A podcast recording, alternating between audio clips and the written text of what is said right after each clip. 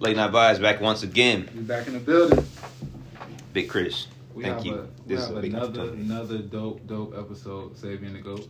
Yeah, I mean, as promised, we said that last time around. You said, "Hey, I got a special special podcast episode for us, man. This is going to be probably one of the best ones we give." And we deliver every time. Through any obstacle, we're gonna deliver. Amen. Amen to that, brother. You know it. Um, whatever happens, we keep on going. So this gentleman here, um, I, s- I heard about him uh, through Chris. Chris sent me a link to the podcast called Second. Is it Second Chance? Second chance. Mm-hmm. Second chance. Second chance. That was a great interview, and uh, and I think we're like very um, fortunate to have the brother here from. You're from Virginia Beach. Yes, sir. From Virginia Beach to actually give us a firsthand, direct interview because Buddy was from in Second Chance. He's from UK, Yes, he is. so he wasn't here. You know that, that was over Anchor. I'm guessing over the phone, but we got a chance to get you right here. So this is we're, we're honored. We're honored. We're honored. We have a special guest, ladies and gentlemen. Um, at 19 years old, this man was wrongfully sentenced to 107 years in prison for a brutal rape and beating of a 10 year old girl in Virginia Beach, Virginia. Um, but after serving 27 years in prison, we have the great Darnell Phillips. He was freed on parole, and even to this day, after DNA evidence proving his innocence, he is still fighting to get conviction, his conviction overturned. Um, we have Mr. and Mrs. Phillips here today. We're, we're honored to have you, Ms. Phillips. Thank you for coming by.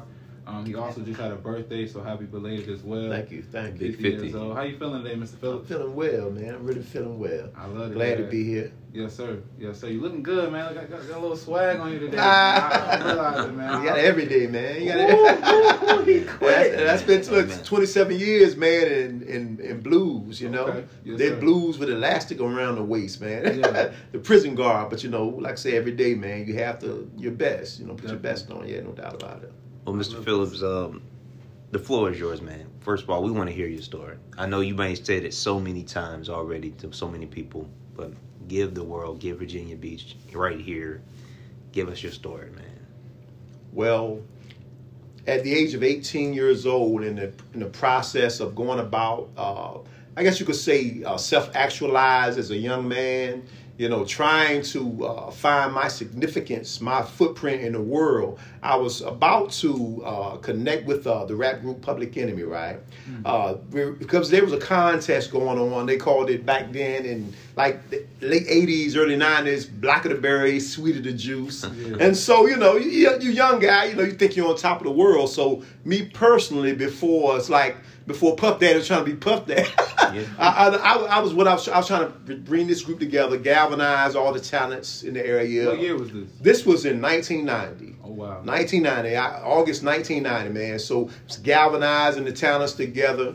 You know, I'm looking at the guys, one from New York, one from DC, and so uh, diverse backgrounds, trying to bring them together. I had a DJ, young young man named Markel. So you know, we were we were just put, trying to put this demo together. I just knew this thing was going to sell, and so uh, the day before uh, this incident occurred that I was accused of and spent 27 years of my life in, you know, we were we we got together, but it just it seems like we couldn't get the music right, and so the next day I you know I had I came back to my friend's house, but my buddy David from DC he had to leave. He left me there, and so I needed to ride back home. And I was like, man, he, he left me. My buddy's like, well, look, you know, uh, named Michael Norfleet, rest in peace. He said, I'm going to make sure, you know, you get home. Of course, his brother didn't come, so I had to find a ride back home. So I had to use somebody's bike. Did that, came back the next day. That very day to which the incident did happen, uh, I was in the house. I was in the house with Michael. He was uh, taking care of his mother. She had brain cancer. Uh, it was raining outside, and so we had to. We were waiting because the place that we were a little studio at my friend's was really was his garage. It was maybe like a half a mile up the road, and so we had to wait till the rain died down. And so we waited for the rain to die down, and when we did, uh, we left out of the house. When we left out of the house, Michael and I we were smoking cigars, talking about okay, what, what, you know, what's kind of lines you're gonna use? What's your hook? And so there was a man who walked up. We didn't think much about it. He asked for a light. My my friend Michael, he gave him a light. So we went around the corner, and he slipped in the mud. So we, you know, we laughed and everything, and we weren't thinking nothing about it. We just, you know, being happy-go-lucky. But he went in the house dressed and came back. When we got around again, a police officer rolled up on us. And the police officer, he said, uh, we, he said, he said, did you see anybody go past here? And we like, well, no, no. Uh, what's going on, officer? We was like, what's going on? He said, well, look, you know, a young girl just got raped. I said, whoa. And so we, we just saw somebody walk by us. We said it was an older gentleman. So we gave a little description of the guy. And so we walked up, you know, the road. Then we you know we were kind of sullen, sullen, kind of sullen about that thing, right? Because I'm like, man, young girl got raped. Who would do that? And so the officer said, could y'all stay in the vicinity? And when he came back, we just saying like we didn't see much, but you know uh, we just saw that guy. We told him whatever, and after that, I didn't realize they had my friend in the back seat of the car. Now the guy they were looking for was kind of tall. Of course, at the time I was tall, and but Michael was kind of short. He had the clothing like that because the person had on white. We didn't know that the person they were looking for had on white and green, a white and green football jersey. Uh, I had an all brown and black paisley at the time, and black Nikes and everything, right? And I had a, black Chicago Bulls hat. That was something real popular everybody had at the time in the area. Mm-hmm. And so they questioned us. Then they brought us back to Mike House, you know, because Michael was 16, I was 18, right? I met Michael at the gym as we were training for boxing, and so they they asked could we, you know, put the hat on, take a picture. They cleared Michael's family's wall off took some pictures, and I'm like, well, okay, no problem, no issue. I mean, our conscience is totally clear. We ain't doing anything. We're just trying to make music. And they took pictures of Michael in the house. Yes, sir. They took pictures of Michael and they took pictures of me. Mm. But two days later, right, I had a friend coming from uh, Howard University, right? He was coming down, so we were about to go to the beach. I didn't realize that that night would be the last, one of the last nights that my life would never be the same again. What date is that? That was August, like the August the 12th. Mm. August the 12th. The incident happened August the 10th, you know, and August the 12th, you know, they, they came over to by Twin Canary area and they arrested me, you know, and they, they took me to the police station. I didn't know why, that, because I'm like, well, why they got me in the police station? They didn't tell me anything. Then they came in there. They started when accusing. they came, they got you. Yes, cut you off. They didn't. No. They didn't say, "Hey, we, you know, we got to take you downtown for questioning," or they just grabbed you and. No, they asked us. You say you got to come with us, but they told me put my hands out of the window, the mm car window. They asked was I in the car? Down there, in the car. I said, "Yeah, you know, this is me." And I stuck my hands out the window like they asked, and they, they took me to the police car. And so, you know, they put me in the police car, but they never really shut the door. You know what I mean? And I'm like, well, what's going on? So what I did was, even though my cuss, the cuss were behind me, yeah. I got out the police car and I was walking out. You know what I mean? Because I didn't, I didn't see any danger in that. You know, I'm 18 years old, mm. and said, they said, they said, hey, how'd you get out? I said, the man didn't shut the door. What, are, what are y'all doing? And he's like, well, he, they took me into the back, and then they took me downtown. Uh, you know, in Virginia Beach or whatever, right? Yeah. And they interrogated me for like five hours, man and they were saying Michael's in the next room saying you did it. I said, I did what? what are you talking about? They said you raped that young girl. I said, what? Rape a young girl? What? I said, come on, man. I said, I got a fiance, man. I said, I said, look, I got a fiance. I said, I'm not into anything like that, mm-hmm. you know. And, and so they just didn't want to. They want to hear that, but. After, after five, five hours, I talked to him, and then there's another detective that came in there that detective, of course, he came and he did the big good guy, bad guy thing. And as we got to talking, I got upset because they took me to the magistrate's office. Bobby have never having a record. I didn't know what the you know the green papers or whatever meant, the felonies. I didn't know what they meant. All I knew was that when I saw the papers, I asked, I said, what, what does this mean?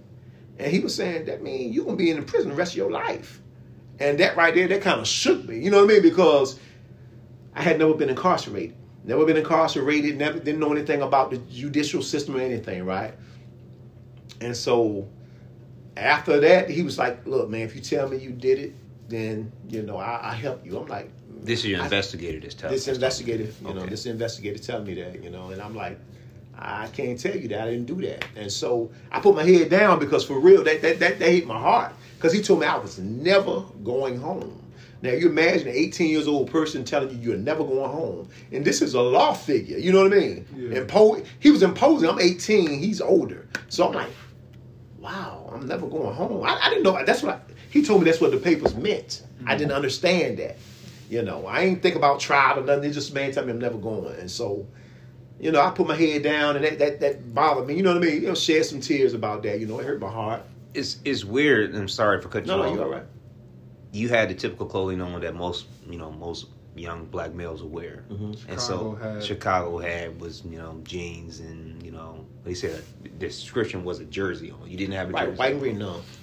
So it's just amazing that they will pull out just you and think that you're the, the suspect in the case without even having any you know thoughts behind it. They just they, they just gave you some question and said your boy's over here saying you're the one that's doing it. You're the one that did that rape. So, but it just baffles me. He had a solid tight alibi, and somehow Right. he still is even being questioned. You're still even being brought in. What's up with that? I mean, America one on one, but still, like, what- what- what's up with that? That's just a, a worse nightmare for somebody of color in this in this country, definitely. So, was your communication with your friend? Were you able to talk back and forth? No, actually, he wasn't there. No, He he wasn't there. I found out after I got out on bond. I got on bond five months after, Mm. right? That night because they took me down to that that dirty, dingy cell the next morning. They had kept me up all night long, and like five months after, when I got finally got bond, he found out or whatever it is because he kept trying to let the prosecutors and detectives know he was trying to do research as a young man. He said, "Y'all got the wrong dude. He was with me. His Back mother. he was he was he was doing that. He was doing uh, all the other guys. I found out not long ago that they were writing letters trying to let them know y'all got the wrong dude. You know, they, these guys were really trying, but they just the police didn't hear it. And so when I got out five months later, he was like, I said, man, they kept saying you in another. He said, man, you know better than that. He said, uh, he said, man, they were just trying to get you. And he's Yeah. from, like I say, he's from Yeah. New York. Yeah. And so Yeah. he had did he did a little time before as a young man juvenile. So he was used to the system a little bit, right? He said, "Nah, they were trying to get you to uh, uh, just admit to something." You know, I'm like, God, man. How much was your bond? my bond was just fifty thousand at the time. Okay. Yeah, fifty thousand at that time, man. And you spent five months in jail, and Five after months. bond, we're going to trial. What's your thoughts going into trial? I know you're like, I'm gonna beat it. I'm innocent. They got the wrong guy. That's what I thought. I thought that the whole time, but at the same time, I realized after five months being in jail, that kind of wearing on me because while I was waiting, I didn't really. I'm gonna be honest with you, right? While I was waiting, I didn't even have any type of faith, roots of faith. My family being in church and all them things, I didn't have any roots of faith. Only thing I had was what I wanted to do. As I told you, I was in the process of trying to mature and self-actualize, right, and find my significance. And so as I was uh got out, let's say when I was in the jail, a lot of thoughts of suicide because depression would try to come on me. You know what I mean? Definitely. Anything. And so, you know, I, in my mind, I would be, you know, I, of course, because of the of the situation. Now I had a lot of homeboys, guys from my area. They were in jail, of course, because guys hustling back then. It's, it's the 80s, the I mean, 90s, early 90s or whatever. Guys hustling, right? But that don't have anything to do with me. They my friends. They're my peers. Mm-hmm. And so they're like, look, D, you want us to come over to that block? I'm like, nah, I'm, I'm all right. I said, don't worry about that, right? And so in that jail, man, I had got put under like a uh, like a I guess uh private custody or whatever because of the case. The case was so high profile, Right, right. And so I'd be back there, you know, it was a couple of guys back there with me, right? And so, you know, I'm like, I'm trying, I like getting the population, right? You know, I mean, for real, you know. So I be back there, man. I was thinking, man, you know, uh, man, said, man, thoughts come to my mind. Cut your wrist, man. The people already telling you not going home because when I had went to my first preliminary hearing, they said three lives in 30 years. When they say no bond, I thought you never going home. What's, what's going on? you know, but I, you know, I had to. That was hard on an 18 year old psyche. Definitely. That was real hard on an 18 year old psyche because and all my friends they were in camp. They were on campus. They were going to military. They mm-hmm. were trying to start a little business. You know, mm-hmm. that was my my core circle group of friends. But here I am at that age. I was facing three lives, 30 years. So that jail, that was really hard. And so when I got out on bond after five months in jail, that affected me because I could no longer see police officers as you know they were. They may have good, been good people, mm. but after that, it kind of it kind of darkened my sense because it awoke a reality in my mind that something something really can happen to you. This is a wicked world because I knew I was innocent. I knew my conscience was clean. Yeah. So why am I dealing with this? And so my friends would come around, you know, and we we say, look, man, let's go to Norfolk State, man. Let's go have like a reggae concert over there, right? And every time I see a police officer, I'd be like, nah, nah, nah, I ain't going. They're like, come on, man. They, come on, dog, come on. I'm like, nah, I ain't going, bro. I said, I ain't, I ain't messing around with that. They said, you worry about the police? He said, you ain't never worried about the police before. I said, yeah. I said, you haven't been in the jail, bro. I said, man, I'm facing three lives. So everywhere I would go, if I go to the mall, How long was that period of you bonding out and then your actual trial? date? eight months. Eight months. eight months. So eight months, I went through that in my mind. Mm. You know, I'm every, every matter of fact, the female that I was going on, you know, uh, and be, you know, married, right? That same thing. She was like, you know, you need to get yourself together, right? I'm Mm. like, look, I know you know you're talking about want to marry and everything. I said, man, I'm facing three lives in thirty years. What was your your mom's reaction? My mom was really, my mom was a strong woman of God, very strong. She was strong, you know, rest in peace. She died in 2020. She was very, very strong, right? And she would always encourage me because she said there's something going to come out of this, son. I'm like, well, yeah, mom, but uh, I said, I'm facing three lives. You know what I mean? And so my mom, all she would do was pray for me. Mm-hmm. Because my mom was a very active, my mom was a fighter. You know, she was mm-hmm. active When we lived in Bayside Arms in Virginia Beach, my mom, mm-hmm. she was a fighter. You know, she like, and when something was going on with the rental office or whatever, right? And they were trying to overtax people and charge them too much. My mom, she would rally people together. That's how she was. She was a leader. And so she's like, look, son, she said, I know. She said, you know, you stronger than that. She said, you know, you you got me and you got your dad, you stronger than that. And so I would stay built up for a minute, but yet I didn't have my personal foundation relationship with God. You know what I mean? Yeah. And so I, you know, I would depend on her. Mm. And my mom, this shook her because her mother had just died not long before that. So she was she was in her own personal crucible of trial. Because her mom, her and her mom was tight. Mom just died. When her mom died, I fell out of school because I loved her mom like she was my mom. So with my mom, she said, you know, I thought the worstest thing would be when my mother died. She said, but when I heard that the police came to my house, I found out that she said when they came to the house, she said, Where's my son? They were like, Well, you're never gonna see him again. So that made her heart drop. You, you you imagine telling a mother, especially a black mother mm-hmm. in the early 90s, you know, you're never gonna see your son again. And I didn't realize, I said, Who told you that? And I found found out who it was, right? That same detective that lied, that lied on me, right? Wow. Yeah, I was like, wow. You know what I mean? It was a whole, I don't know, it was just a real dark moment. Yeah. Give us the energy in the courtroom when you found out the day of that they're saying that you're guilty. Give us the energy. Better yet, let's move before we get to that part. What was it like going to trial? What was the energy like in the in the courtroom? You had the the victim that came in there, and how did she even get the point saying that she's saying it's you? Where did the confession come from? I can tell you that that came from that came from the detectives trying to lead me on and questioning. Uh, what are under what color the underwear? What color? I'm like, I said, I don't know, I don't know. But he's like, he's he's just trying to push it on. But as you know, you do the research in the case. There was no written, there was no recording, there was nothing like that. There's no signature, none of that like that because that's not what was happening. You know, it's just the fact that, that they had a person, they had a person too long, and they made everything fit. And so when I was went into the courtroom, I can remember every detail. I went into the courtroom. It was like right before we were in the foyer. They said the victim was right by me, and a lady asked me. She said, "You know that if you were the person that did that, you know that girl would have screamed out." That girl would have screamed out, what? And so I went. My lawyer told me go to the back of the courtroom. So all my friends, the guys, they you know they were in summer school. Keep in mind they were in summer school, so they got there kind of late, and they said go to the back of the courtroom. And they asked, they said, uh, he said just go back there, Darnell. When they did, the prosecutor brought the young girl down the aisle of the courtroom, and my lawyer said, "Oh, oh." I said, "Well," he said. He said, "That's that's what that's what it is." If I fast forward it, you you you will find out that they were trying to tell the victim not to change her story because she was young. Don't change your story.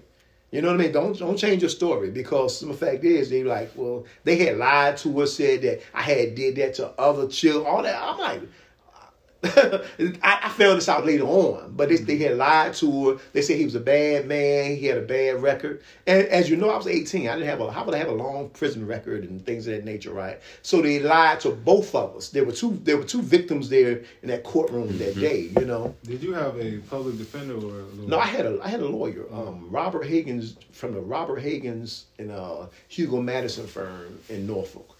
Out of uh, that was that building was the uh, what is that? Not Sovereign Bank, uh, Crestar Bank. At the time, it was Crestar, Crestar. Bank. hmm You know, I know they don't have that up now, but yeah. yeah. Okay. And um, just take us to I guess the day of when you know it kind of came down.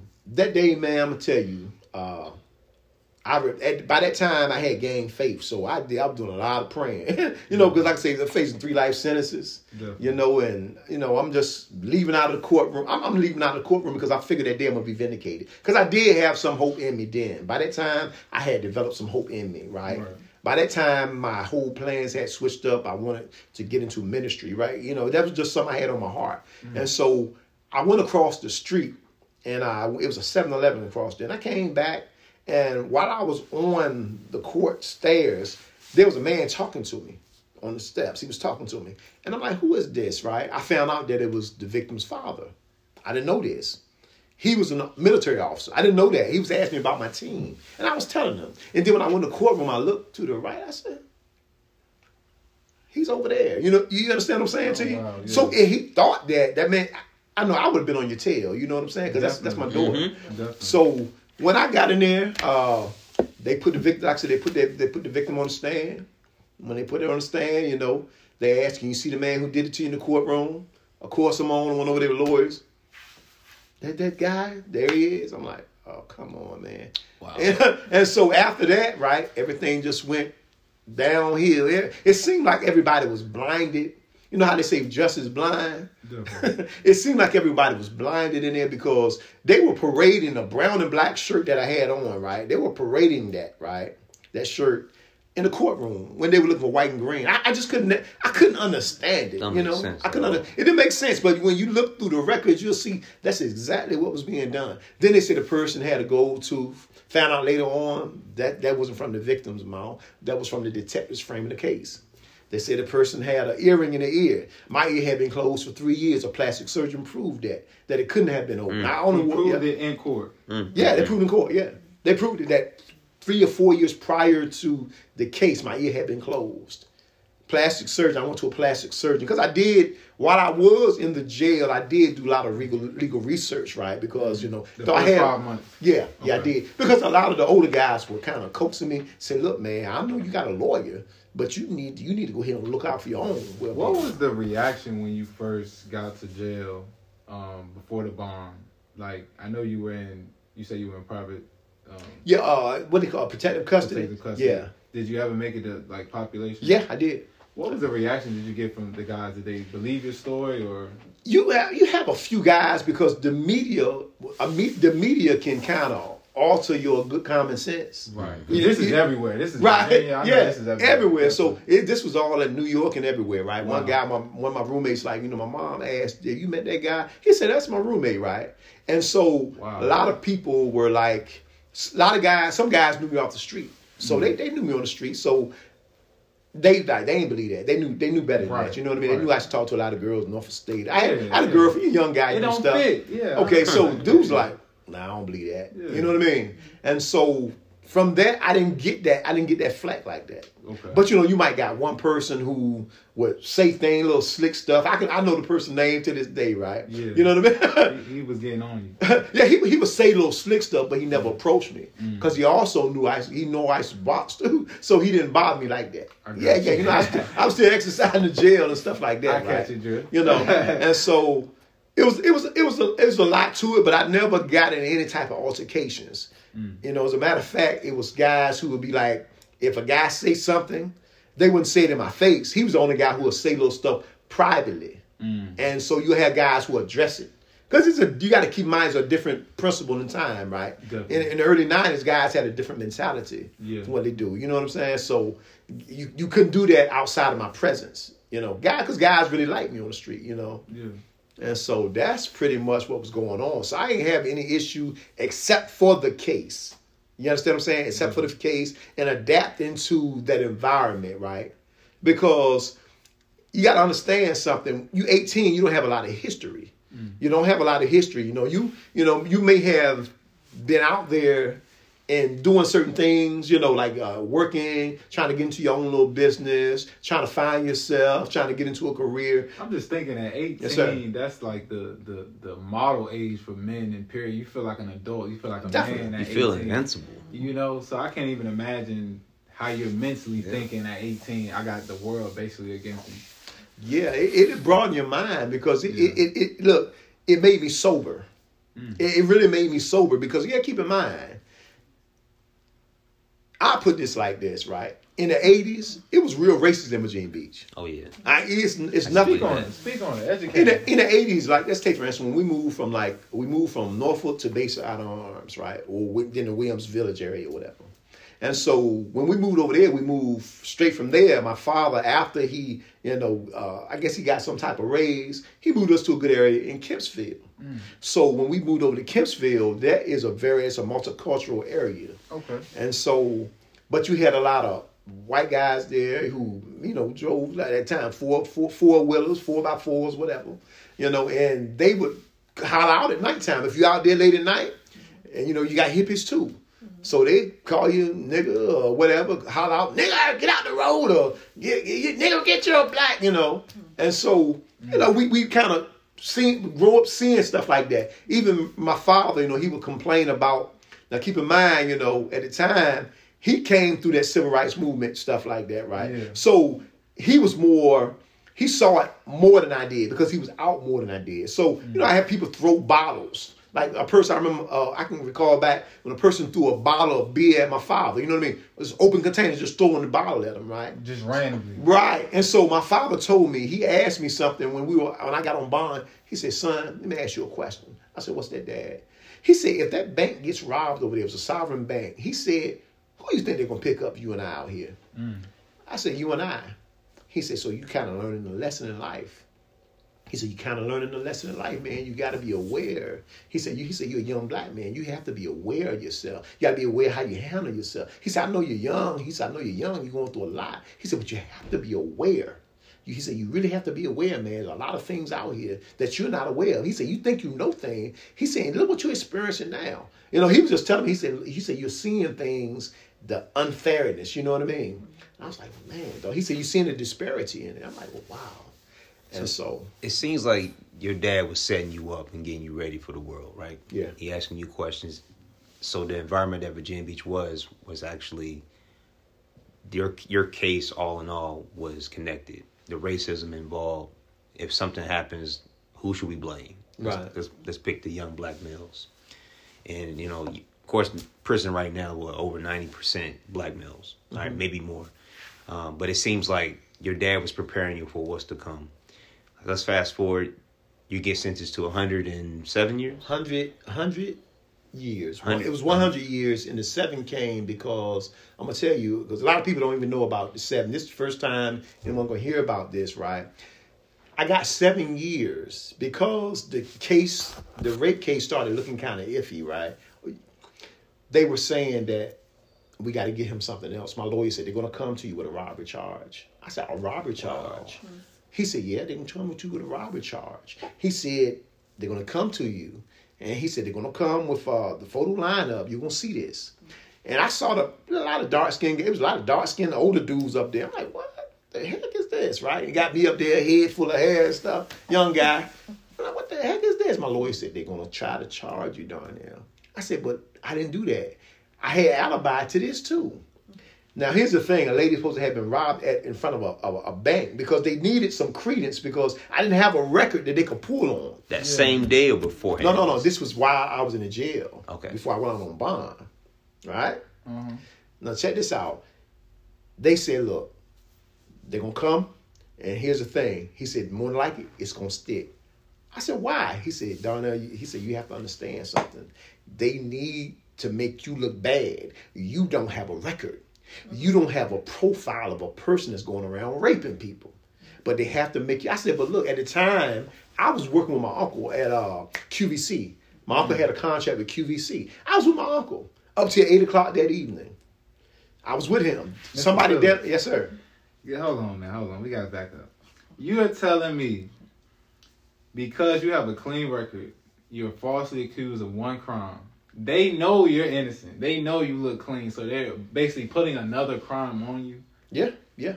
That's where the seven years came in with that 100 because when I went to court on that, they brought a lady in there, right? And they had pictures of a guy. And at the time, all my photos, right, on my license, everything, I had I had a lot of hair. Yeah. That's the time with uh, uh, Three Times Dope Steady B. So I, I just grew a lot of hair. You know, we had a hair froze, Yeah, yeah, all that old stuff, right? You know, young guys, right? Uh-huh. and so that person, they had a, heavy set guy on camera. It was a heavy set, lighter skinned guy, a bald head. He had a, he like a like a hook earring or something. It was kind of it was kind of dazed, but you can kind of tell. And then they said it was like seven of them males like that. And so I'm like, well, I know where they get me. He said, he said, he said, more than likely, Donna's gonna stick. So I went to court on that. My uncle testified. And here's the thing. My mom, they had my mom come testify because they were saying the person had on jeans. I didn't dress like that, right? You know, even that day, you know, uh, with the first crime, I didn't. I don't. I don't dress like that. You Because? I always, this is what I always wore. I always wore, either I wore uh, nice track suits, you Mm. know, Nike, New Balance. I used to get the Christian Dior, you know, stuff like that, right? Because I was really into the rap culture. I was into it. Yeah. I wasn't into the criminal portion that people, you know, put on it now, right? Right. But I was into the actual consciousness of it, the Just the dress code and everything. Yeah, Right. You know what I mean? Yeah. Words, stuff, church, Sergio Tacchini, things of that nature. Yeah, I mean, because that's what guys used to do, you know. He because the drip. yeah, yeah, but you know, that's what we used to do. So Yeah. that's how guys knew me on the street. They didn't know me as a guy uh, desperately going out here trying to rape somebody or something Right. like that. I went into stuff like that, right? Right. And so when they went to court, they said, well, the person had on jeans, t-shirt, and my mom kind of she laughed a little bit. She said, "My son, my best friend." That's what my mom said. She said, "Him."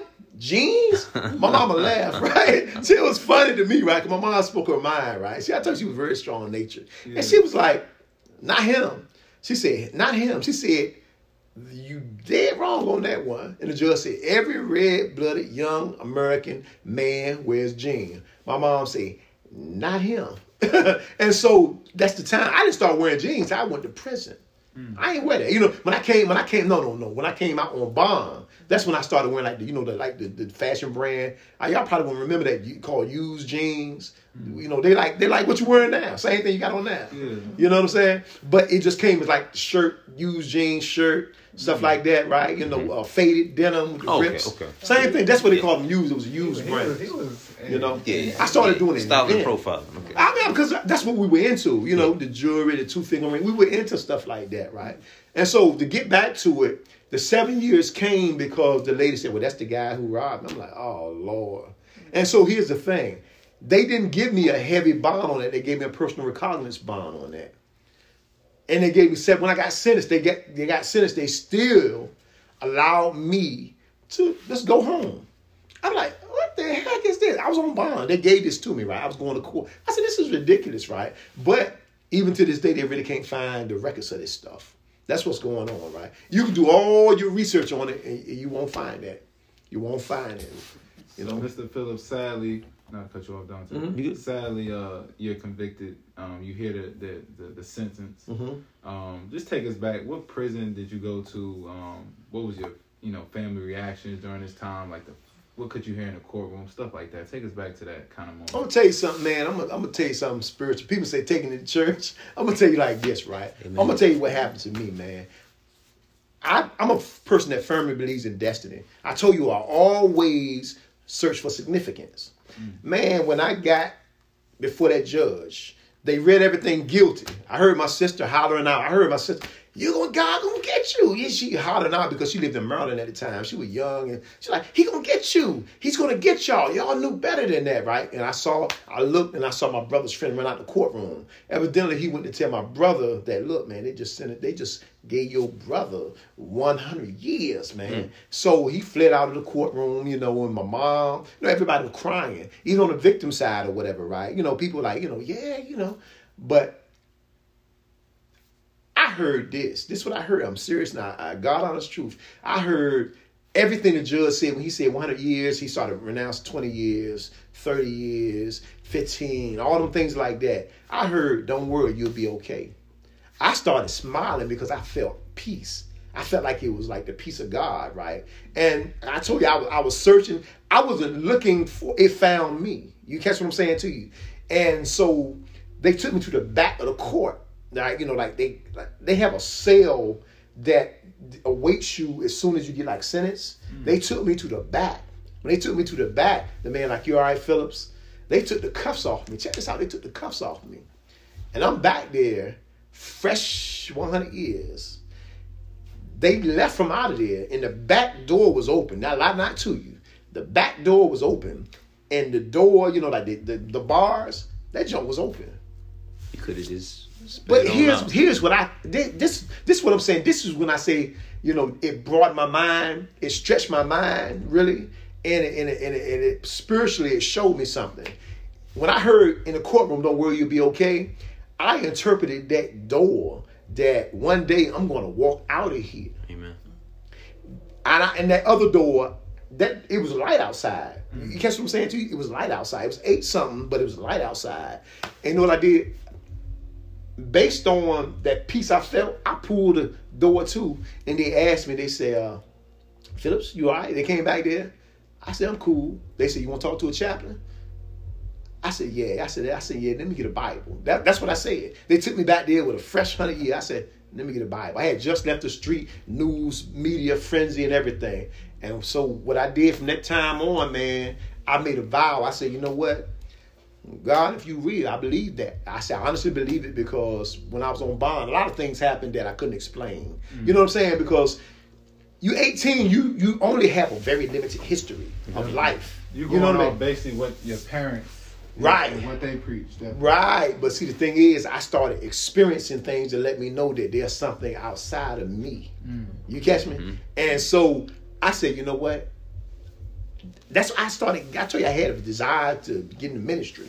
And so what I did, I said, you know what? If you real like this, if you are, if you are God, if you if you really are, I said, I'm gonna commit myself to you. I had hundred years. This is what makes a 19 year old because I remember the eight month period and I became 19 years old, 19 and six months. What 19 year olds say, you know what?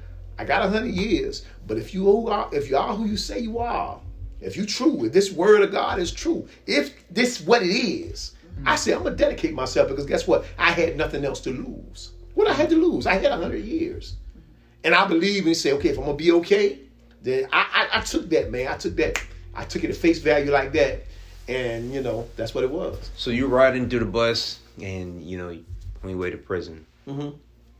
I mean, at 19 years old, you know, I can barely you know think about many things, man. But what was the mental mindset? You can kill yourself. You know, you can go out kill somebody else, try to get the time over with. Like, what what is the mindset you're thinking at 19 years old? I'm about to do 107 years in prison.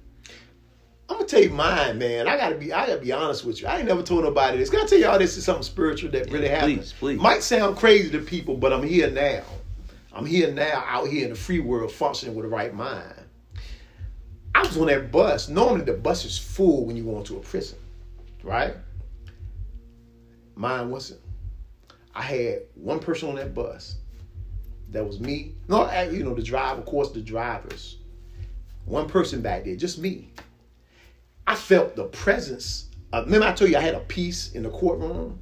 I felt the presence of something with me. I lied, I lie, lie to you, right? I felt the presence. It got to be an angel. Got to be an angel. It got to be something, you know. And sometimes I know people don't believe in it, but I'm just telling you what my experience was. I said, got to be an angel. So when I got to that prison, I got to that prison. You know, you go to receiving first, right? I started embarking on a journey you know, because a lot of guys there will plug a time, man. Guys, 60, 70 years. One guy, he was like named, I remember his name named Bruce. They had supposed to kill the taxi cab driver in, in Petersburg or something. He 14, 50, 60 years. Another Damn. dude, 60 years. I mean, he got 16, 14 year olds. And so it was like me and another dude from Northern Virginia. We the oldest on the wing. You know what I mean? I'm mm-hmm. 19. And so the receiving center was very raggedy. And so, you know, I'm up there. They had a hole, like I can see the hole in light from the other on the corner, right? I'm standing on the toilet and I'm talking about what I just read in the Bible to the guys. And dude's like, yo, man, you might be the next Martin Luther King. I'm like, I don't know about all that, right? But, uh, you know, it, it was wild, though, right? It's like I was discovering, like I told you, I was in the midst of discovering myself. And so I just started building guys up. And before, I'm going to tell you, before, right after I got sentenced, let me go back a little bit. Before I got sentenced, I told my buddy Mike, I said, Mike, uh, he said, look, Darnell, you need a, he was getting himself back together he said, "Look, man, he, you know, he's, his dad was a pastor. He said, look, bro, he said, you know, I did time before, you know, you know, as a young man. He said, look, bro, I'm gonna tell you like this. He said, go in there. He said, serve God, man, and try to disciple, man. Try to win as many guys. Try to try to learn that word. Try to do that. He was just telling me things, you know, because he did that brief juvenile thing. Right. And so I took what he said to heart because I was in a real serious mode. I mean, I didn't have nothing to play about. I, I had actual 100 years, 107 years.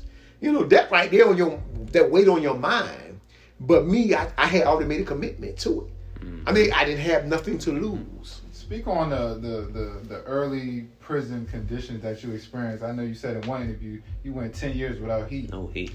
Yeah, that was hard. That was that was hard. Uh, I got to Greensville in 1992 after I got from receiving. And so, you know, uh, when I got there, it was summer, it was hot. Didn't have a lot of cool air and AC stuff, you know, everything was neutral. So guys, you know, in prison, you come up with a lot of unconventional, you know, in, in real unconventional ways. So guys we might get some ice, and they might get one of them little rotary fans, and they put an ice bucket in front of the fan or behind the fan, so it like blow cold air. And then when okay. winter came, yeah. you know, I mean, they had to do what they had to do, right? Yeah. So when winter came, that was a shock for me because, you know, coming from out of a nice home and everything, I'm used to heat. You know what I'm saying? but there in the winter, it wasn't no heat. It was ice on the walls. Damn. You know, I'm talking to my roommate and frost coming out of my mouth. Anybody who's been in Greensville prison knows, like in the early night, that's how it was. You know, because it was the biggest prison in Virginia. I think on the East Coast at the time, right? Mm-hmm. It was actually one of the worst prisons, actually, right? You know, because it was a lot of real violent, mm-hmm. you know. And so for years I was there. I stayed there. All them years, I didn't, I didn't get any heat. Even when I transferred from there, there wasn't heat. There wasn't heat. The only heat we had, we would stick a spoon in the toilet, right? They had them real, uh, real like metal toilets and you know, as you let the heat, you let the water run and get hot, and the steam would rise from the toilets. It really didn't heat us up. Because sometimes, like I say, you know, you'd be like, you know, three, four set of clothes on. Anybody say anybody know did time back then? I had like three, four set of clothes. I worked in the kitchen. So I might have jeans on. I might have thermal. I might have a, a wave cap. You know, I had my hat at the time. orange, orange fitted cap. anything orange toboggan or whatever, right? Laying in the bed, blankets. You know, it was it was cold like that. And then were you, I, were yes. you catching a cold? Were you getting sick during this? Nah, nah, I actually wasn't. Mm. Because I realized, right, I had to carry my body through certain uh, conditioning. You know, to a certain conditioning, you want to go out, work out. Mm-hmm. You want to read. If I want to read, and I knew I wanted. I told you, I, I made that to my college, right? right? You know, and so I said, if I want to read, then I'm gonna have to be. I'm gonna be cold as a mug, you know, but I'm gonna read. Yeah. You know, if I'm, I'm, that's what I'm doing. I'm gonna be on a blanket. I'm, I'm gonna use that light and I'm gonna see through the blanket. I'm gonna read. After a while, you know, your body under certain extreme conditions, the body is a wonderfully made machine. Yeah. You know, and I, I, my body went through all them things, but nevertheless, I still persevered through that stuff. Food was all right when I went there, you know, but then a couple of years later, it got became like real garbage, soy and all that crap like Did that. Did you have any physical altercation, any physical problems? Nope. Because that's what I want to know. You you a big guy. Did you go in there? Were you always big, or were you in? Well, I was when I went in. I was probably like one. I was I was one eighty three because I used to jog a lot. I used to run at six o'clock every morning. I would I would run because my cousin we were training. He was getting picked up by uh, Lou Duva, so he was going to be a professional. Uh, you know, a boxer or whatever, right? Yeah. And so I would I would train with him. We would go to the gym in Norfolk or Kempsville Recreation mm-hmm. Center. So I would still do my little drills and everything, right? You know, but I didn't I didn't have that fear like everybody else. I knew how to protect myself, but Cause that's the thing. No altercations though. I had no altercations because one thing about it, guys in prison can kind of discern. They got good judgment. Mm-hmm. They can kind of discern what's what. It's like you can you can tell when a guy kind of perverted a little bit. you, you can just see it in a person. You know what I mean? Mm-hmm. Regard women can tell it too. You know, you you don't got to speak much. Women can sense it. Something's off about him. Yeah. Some some off that joke. Something Yeah. going on. Something you know. And they didn't. They never picked that up. So I never had that issue. I never had that issue. Did you have like an older um, gentleman, OG, that you know kind of gave you some kind of um, words of encouragement every time? I did, man. I did. I did. I had a guy. I had actually I had several guys, right? That they took a hold of me when I when I came in, right? By the time I got from the receiving center to the prison, I was in the laundry room. I told you, man, that's why I told you something divine because a guy was like, I was in there and I had a Bible. Dude said, hey, yo. I remember his name. His name's Dog Francis, you know. If he ever get to hear this, because the dude got a lot of like life sentence or whatever, right? Oh, if he ever gets to hear this, I remember 1992, he said, hey, he said, you a preacher, young fella. I said, well, I guess I am, right? I told him, I said my desire. He said, he said, well, look, I'm gonna introduce you to this guy. I'm gonna introduce you to this man, and he runs the church here. And so we began to, like I said, you know, I went to that pod, and those were the guys who they were they were in leadership, like over in the in the prison in them areas, right? And so those guys, man. They mentored me. They kept me out of out of trouble because a lot of young dudes they draw to you. You know, you're young too. They young. Yeah. You know what I'm saying? Yeah. I, I'm from that culture. You know, I'm- I'm from I'm from that hip hop culture. Mm-hmm. Yeah. You know, so I understand. You know, I'm young. You know, you young. You got swag and everything. You're not. You're not in there. You are who you are, regardless of where you go. Right. And so the dudes draw to you. You, you know, you y'all speak, y'all talk, but a lot of older dudes be like, "Come on, man." And I go with them, man. I go with them and study, right? You know, they help me com- commit, uh, you know, to studying the word and things of that nature, right? They say, "Look, man, you going somewhere in life." I said, "Yeah." I said, "I got 107 years." I said, "I believe one day I'm gonna, walk out of here." He said, "Therefore, you got to prep," and that's what they did. So they caused me to prep. They just called me to prep, use my time perf- purposeful. You feel me? He said because when the day comes, he said you don't want to walk out of here raggedy, bro. I said you. They said you want to walk out of here right. And you know what I did? So I just committed myself, just like that. So ten years go by, twenty years go by. hmm Talk us. What's the mindset going into it? I Uh, by that time, pills. Yeah, know, exhausted many appeals. I, I still fought, you know, even though I was trusting God to get me out of there, I still fought. You know, I faith, but I worked there. I still put my hand to the plow. I did my due diligence. I had did uh I did a lot of pro se work, legal work. You know, I studied. I came quite proficient in it. But even though I became quite proficient, uh, and I would go to court a lot. Matter of fact, when she came back into my life or whatever, right? we were just friends, right? I was still going to court. She would see me go to court and things of that nature, and it still didn't work out. It didn't pan out. It didn't pan out to anything, right? Then finally, you know, uh, at that time, I wasn't going to give up because by that time I had got deeply rooted in my environment. I became like a pillar in the environment. You catch what I'm mm-hmm. saying? Mm-hmm. Let's say, for instance, you got to realize now you got guys. Somebody, I became what they were to me. They were mentee, mentors to me. I was a mentee. I became that to other guys. Mm-hmm. So you know, because I mean, I've been there twenty some years, so you kind of like you kind of know your way in the environment. You know, a guy coming off the street. Well, you know, you I say, you know, after twenty years, you're like, I, I can see where his mind frame at. Let me let me talk to young and hey, look, young, come in, man. Let me holler at you. And that's that's what you do. Let's go work out, man. Let's go do this. What you plan on doing with yourself, man? You want to really read this real estate book. Read this book on economics. You know things of that nature, right? You become the mentee becomes the mentor. Mm-hmm. You, you catch me? Yeah. And so with me, what I did was at that time I still fought profusely because I wanted to get out. I want to enjoy my family. I want to get on with my life because I said I honestly believed I was going to come out here and I was going to go ahead out, go out and pastor because that was my desire. By that time, I had taught so many classes in there. I knew I wanted to pastor. I knew I wanted to do that, and so I guess let me see. By 20 years, that's when the Innocence Project came in my life. The Innocence Project at UVA, they came into my life, and did they why that- find you or you found them? uh, somebody I worked for a gentleman at Southampton, and what he did, he called he called them. Okay. He called them, but what really, really uh, hit the nail on the head was when my sister, my older sister, one day she had never been to Charlottesville, Virginia. She drove all the way to Charlottesville, Virginia with my niece, and she went in there and she almost like forced the case on them, right? she said, "Look," she said, "Look, my brother is locked up wrongfully. Somebody needs to do something about this." She wouldn't budge. She wouldn't budge, and they started really looking into my case and everything. Shout and out to yeah. your sister, man. Yeah, man. You know, Sister Marvella, man, my big sister. Yeah. And you know, like in 09, my dad died. So I thought that during that time, you know, I was, my father was waiting for me to come home and everything. I thought, you know, I, he'd be home when I got there. Mm. So 09, let me see. A guy named Dennis Barrett. I didn't realize that the Innocent Project started looking at my case. UVA Innocent Project, you know, shout out to them. They started digging in my case. And so that day I thought I was going there to talk about my father's inheritance or something, right? And so it was a young white guy there named Dennis Barrett or whatever, right? So when I went in the room, he was in the room. I'm like, who are you? He said, I'm from the Innocent Project. He said, I talked to Michael last night. I said, what Michael you talking about? Your friend Michael. Mm-hmm. My friend Michael. Oh man. He said, Michael Norfleet. I I, said, know come on, man. you up. I know it. I said, man, come on, because my dad had just died. So Yeah. that right there, like, hold on now. I said, Michael Norfleet. He said, man, your story checks out. Michael said, you never.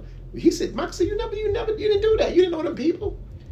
He said, yeah. Nah. He said, Michael told me a whole lot of things, and he said, you. He said, I realized you haven't spoken to Michael in over twenty years. I said, I haven't. He said, y'all got the same story. wow. I said, wow. I said, man. I said, how's Michael? He said, Michael's doing well, man. He's father, he's married. I said, what? Because I hadn't heard from Michael. And so, you know, you fast forward a little bit, Innocent Project, they took my case and they fought, they fought, they fought. And something else, I'm to tell you why something else was crazy. Her cousin, right, sent a letter. She, she, she, my wife wrote a letter to me about what her cousin said. She saw like this dream, you know, and she said in the dream she saw my, uh, she saw that the DNA that they kept saying was destroyed in Virginia Beach. It won't destroy. But check this out.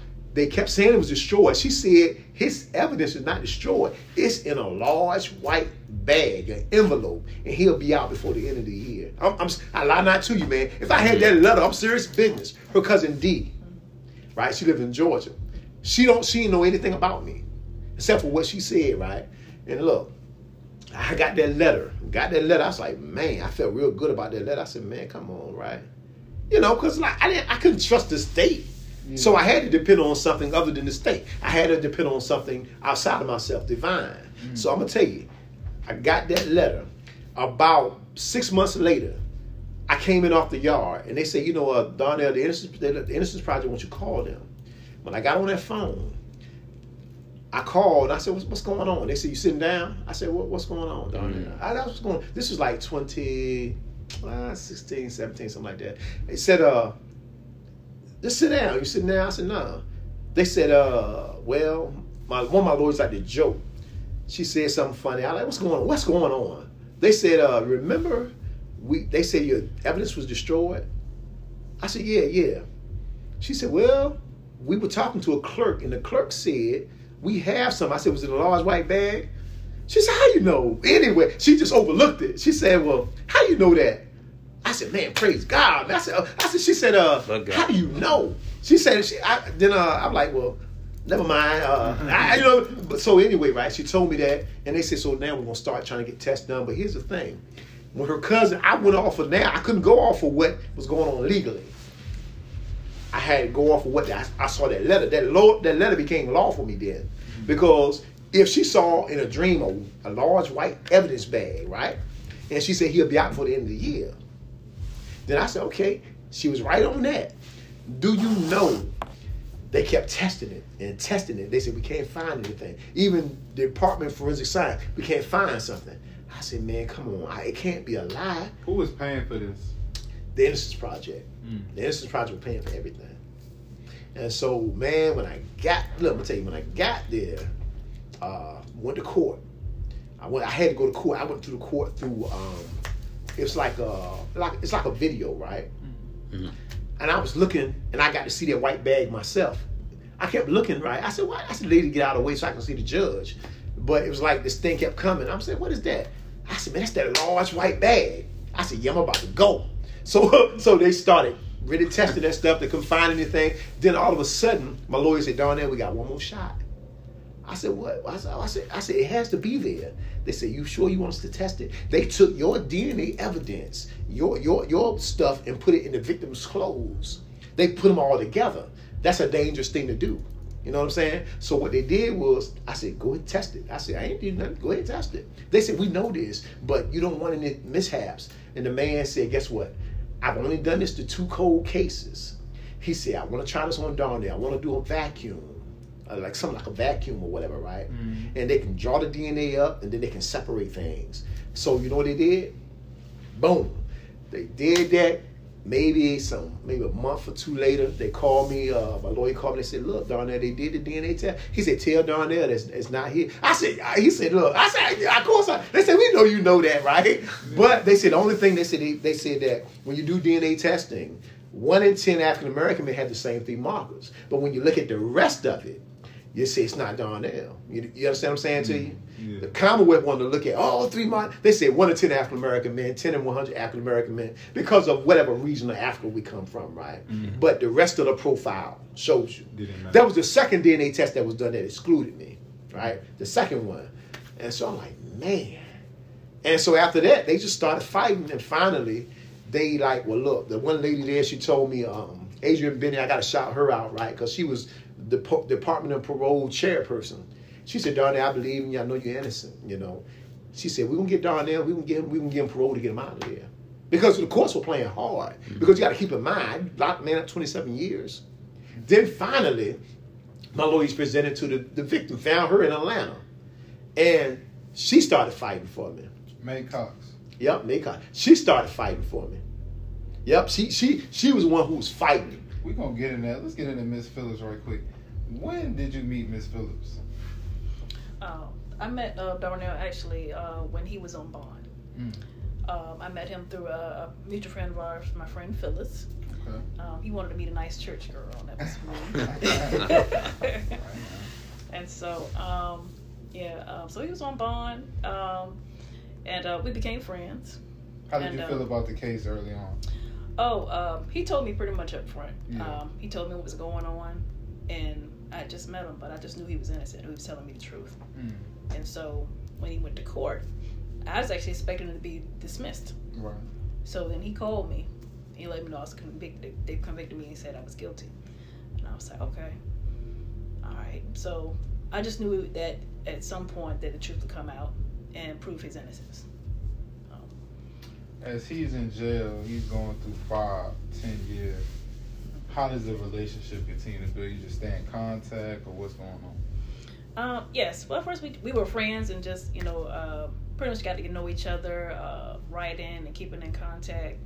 Um, and then I disappeared because I felt like he was wanting to go the relationship route, and I was in college and young, and you know not thinking about all there was a lot a big commitment to make right then. Right.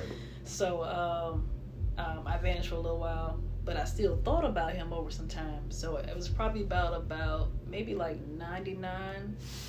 Um, I found I I found a letter or something, and uh, I got in contact with his mom. I was just checking. I said I wanted to check and see how he was if he was home yet. I wasn't sure yet, um, so I just knew he was coming out, and uh, he wasn't home yet. I talked to his mom, and uh, she gave me his information, and I wrote him. So that's how we came back into contact, and then. Um, I eventually went and visited him. Uh, he was in Nottoway then, and that was well, I don't know what year that was then. 99, 2000. Yeah, um, yeah, about Mr. Phillips, 2000. I know Ah, yeah.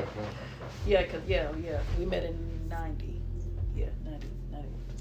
So anyway, uh, so yeah, so so yeah, about okay, I came back in like two thousand, and so one of the times I went to see him in two thousand and one, um, uh, he asked me to marry him, and uh, and I said yes. So that was June sixteenth, two thousand and one Wow.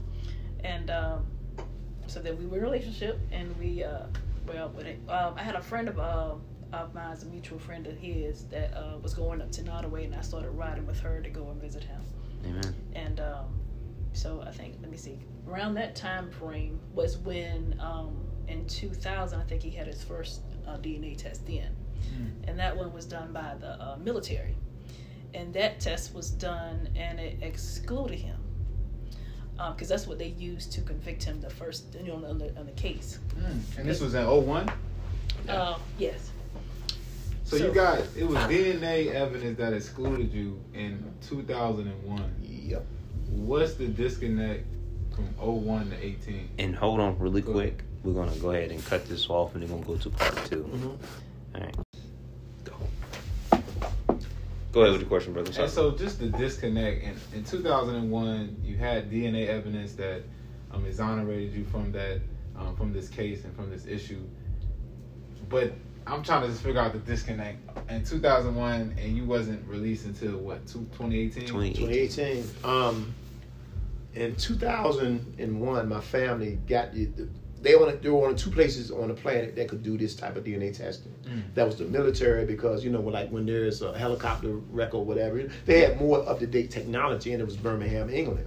So finally, my family was able to get the uh, Department of Defense. However, I don't know, but they got them to do the testing. When they did the testing, they said, "Well, uh, they said, let told my lawyer, let him know that it's it's not his. It exclude him." Mhm. Of course, during that time, I thought so. I started amping up everything, you know, working out, getting ready to go. But there was something in place called the 21 day rule. The 21 day rule is like after you find out DNA or whatever, right? Any other type of exculpatory evidence, you have to turn it in. That lawyer, I waited for my mother. My mom said he's a lawyer. He knows what he's doing down there. I said, Mom, he needs to get this in before 21 days. I had already been le- reading legal work. Lo and behold, it was like day 30. I'm like, Mom, is, is everything in court? She said, Well, he said uh, he got you. He didn't understand the significance of it. So what took place was I called him up. I said, Mr. Higgins, have you filed? And he said, No, Mm. because I think we need more. I said, man, it's DNA evidence. At the time, remember, DNA wasn't it, that In 2001. it, it was strong. It was strong, Yeah. but It it wasn't- wasn't like it doesn't have like their weight like it does now. Yeah. And so I'm like, man, this don't make any sense, man. I said, felt like back then, uh, you know, uh, eyewitness testimony carried more weight than DNA testimony. no, he was just like, well, down there, they confess. I said, man, ain't no signature on no confession. I said, you, I got so many alibi witnesses. I got people who saw me out, people who were with me, people who were around me. I said, what's the issue? Mm. He just didn't put it in. You know what I'm saying? He didn't put it in because, like, for whatever reason, he like, well, darn it. Later on, he told me this because later on, I fought and got in court a few years after. You know, about four or five years after, I kept going back and forth to court and stuff because that judge was trying to help me out at first. He mm. really was. I just wouldn't plead. I wouldn't plead guilty. He said, if you plead, he said, can- he said, look, we'll, we'll send you some, send you where some brief time or you know, no time at all. I said, I'm not going to plead guilty for something I didn't do. That's a decision I made. I said, I'm not doing that. You know what I mean? I could have pled guilty and got out of it. What's For real. So the much. judge even looking at this case is like, Yeah. Darnell, I'm, I'm trying to help you out here. Yeah. I know you ain't do it, but you know they Well- want you to. Yeah, because my mom, my mom was right there. She heard the lawyer. He said, he said what I just thought he said. He said because they're gonna try. He said we're trying to make it so he'll have light at the time, at, you know, at the end of the tunnel, or whatever, right? And I told my lawyer, I said, man, I'm not pleading guilty for something I didn't do. What was the timing that it was going to offer you? He didn't. He didn't say, but I, it wasn't going to be a lot of. It wasn't going to be a lot of time. It was going to be like a program or something. That's what they were talking about. I was like, nah, I'm not doing that. I'm not doing. Did you trust that? I was going to do it because Yeah. my conviction was if you didn't do something, you didn't do it, Mhm. and you and you fight. That's my mind. Why would you? To my mind was why would you plead guilty for something you didn't do? But I realized why people do it. You know, as I matured in life, I realized that people actually say they did something they didn't do or take pleas that they normally would have under normal circumstances because they're afraid of the repercussions, staying longer in prison. Some of them, if their case more serious, the death penalty. You know what I mean? They don't want to mm-hmm. die, so they'll go ahead on and say, you know what? Take something like an Alford plea, which mm-hmm. says that I really didn't do the crime, but I'm going to admit. You know what I mean? I'm just going to mm-hmm. admit. And so, you know, you had that little stigma on you. I wasn't going to do that. So Miss Phillips, t- take us during the time of 01 to 2018. Your mindset, your strength. What kind of kept you going and, and, and pushing to, to hold down Mr. Phillips while he's going through this time? Okay. Um, from 2001, um, I had the support of um, a good friend that I was riding up there and her uh, boyfriend was in prison at the same time as well. So y'all could kind of relate and kind of Right. Yeah. I had so I had someone that could kind of like relate to, and you know, we prayed. We, we went to the same church together, and um, so she kind of like was a, a big help. And then um, also I had like friends that were supportive. Um, but a lot of times it's pretty much like a lot of prayer, uh, Mm. reading. I've been to church a lot.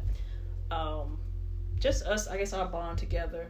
Um, his family was, you know, supportive. I would go see his mom and and and, and uh, family members. Um, my cousin Van, she was a big part, uh, big support, uh, prayer warrior for us. You know, Yeah. supported us over this time frame, and uh, I love music, so music always like spoke to me. So like a lot of songs, we love both love music. So, um, What's, what was the hits? What was the hits back in the day? oh wow, um, I don't know. okay, um, wow, there was a lot of songs. We love Hezekiah Walker, uh, Mm. uh, my boy, hold on, uh, Fred Hammond. Okay. Um, Mhm. One of the songs that I, I remember that he was, um, I don't remember if he was in prison then or if he was, I think he was in prison or jail then. A song that I sung to him was, uh, "That's When You Bless Me," Mm. and um, and that song just spoke about um, how uh, this person found God and how that's when they were blessed when they realized, you know, having a relationship with the Lord. So that song is a song that spoke to me, and I sung that to him one time. We were friends then, but you know, I didn't I didn't know that we would be where we are now today during that time frame. So That's a great friend. yeah, That's so, love there. yeah, definitely. What was your interaction? Uh, well, when was your first interaction with the victim? Were you able to have a conversation with him? Letters, you know, when she. I, I mean, I've seen some interviews before, and she said she she realized that she sent a, an innocent man to prison. Were you able to have conversations with her beforehand? Nope. Not at all. Um, at first, she wanted to be there to meet me when I walked out of the prison. But what it is, by me, they gave me the parole. Now, of course, now I'm, I'm you know, I'm not under parole, not like that. Like, but she wanted to meet me because she wanted to be, you know, apologize and everything, you know. But the thing is, they wouldn't allow us to meet. At first, she was going to be able to. And one of the people from Richmond came and told me, I don't want to mention their name or whatever, right? You know, but they said, Darnell, they're not going to allow it. I said, why? They said, don't look good. I said, look good on who? she said, I hate you. I said, she said, she told me like this. We we, we, we kind of became friends, stuff like that, because she, at the, by that time I was walking out. You know what I mean? Because I had mm-hmm. already been given papers and everything. She said, I hate your case, darn. I said, why? I said, I said, it's not my case. She said, I just hate it because all these little things tied up into it. And she's like, they're not gonna do it. I said, yeah, but they want me to write a letter. And the letter I was supposed to tell the victim, look, I forgive you. I, I did that myself. They said write a letter, to let them know you're not mad. Because if you lock a person up 27 years for something you didn't do, I mean, you know what I mean? So, but I, I said this. I said we are. I said, but the thing is, I let her know that look, and I feel this, you know, wholeheartedly. And I said we both were victims. You were lied to. Mm-hmm. I was lied on. You were li- you lied to, and it caused you to say things. It is not your fault. You know what I mean? It's not your fault. And so I had, on because I had forgiven because I never blamed victim. I knew the victim was juvenile. I, how do they know? I, I never blamed them at all. I never had, I didn't have that in my mind. Never came in my heart and mind. And so I wrote a letter letting her know to look, so she won't feel bad. Because it's the truth. I said my life wasn't a waste behind bars. I made sure I studied. I made mm. sure I educated myself. I made sure I took trades. I made sure I did everything that I couldn't do out there. I did it in a limited parameter there. You know what I'm saying? I wanted to do them things on the outside. You know what I mean? But I did it while I was incarcerated. You know what I'm saying? I did it in an isolated uh, time, in an isolated framework. You know, I find it interesting, you know, just doing my research on May Cox and, and your life and her life. It seems like both of y'all went through something really traumatic. Mhm. Of course, you did. But it seems like on her end, she suffered as well. Yeah. She went through her own trials and Mhm. tribulations. I don't know if it was guilt or just kind of just her life circumstances. But it's just ironic that, you know, kind of nobody came away scot free in this situation. It was an injustice on the police department, 100%. Um, but just, I mean, just speaking on that, it seems like, have you spoken with her recently or Nope, no type of contact? Not at all. Mm. You know, one one day, you know, I, I one one day, like I said, I know God opened that door for one day, right? Yeah. Because it it gives healing. I'm like this, right? I feel whole. Mm. I fe- when I when I say that is I know I need to be made whole. I need to be compensated. I need for my stuff to be clear. And I'm not. I know I'm not. I'm not running around here with hatred out here. You know what I mean? You know what I'm saying? I'm trying to help people. I'm trying to go on with my life. You definitely got a, a, a aura about you. You know. Because most people be angry. They'd be pissed, you know, doing 28 years. But you But- have that uplifting energy. You know, you got that that aura, that you know, a different type of glow about you. Mhm. I think that's pretty rare. Mm. I, you know, people who's walking around free every day, you know, struggling about something, they don't have that type of aura. You have that type of glow you have. Mhm. You know. So with with with that, I feel like this. She need healing, and they need to make me whole. She really needs healing because, like I said, right. I realized that she was the victim. Mm. She was the true victim. She was a true victim here. I was uh I'm gonna say I'm not gonna put myself secondary, you know what I mean, because I did a lot of time on that and I, I suffered immensely. Yeah. You know, I, I suffered immensely, but at the same time, I had a lot of peace that garrisoned me. You, you understand what I'm saying to you? In other words, my mind fell into purpose. So I didn't see, I didn't read years like everybody else read it. Like guys would talk. I was sometimes playing, okay, I'm gonna say two, three years down the line. I said, I'm gonna do this, I'm gonna do that, I'm gonna do, you know, that's what I did. Because I realized that one day it's gonna come. I don't know when. I said, but I got to stay ready. And so I don't think she had that.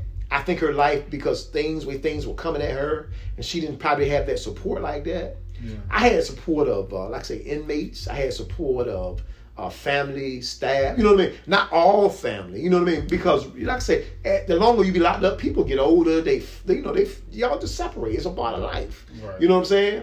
And so I had my most immediate, you know, you know, I had my most immediate. The people I thought would be there. I mean, now I'm, I'm, I'm cool with them now. I'm close with them now, right? Yeah. You know, I don't blame them. They- They got married. you had family. You ain't got no time to be on the prison phone all day long. I understand that, right? Mm-hmm. You know, but she didn't have that. She didn't have that support. And so my thing was to meet her because I wanted to see healing on that side.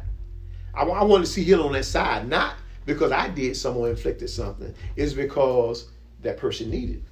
I, I realized, man, that you know forgiveness is so important because if you if you if you stay in unforgiveness, you you in a prison. You imprison yourself in your mind. Amen. You feel me? You you you you really in prison. And me personally, I didn't walk like that. When I I went to, I didn't have no restless nights.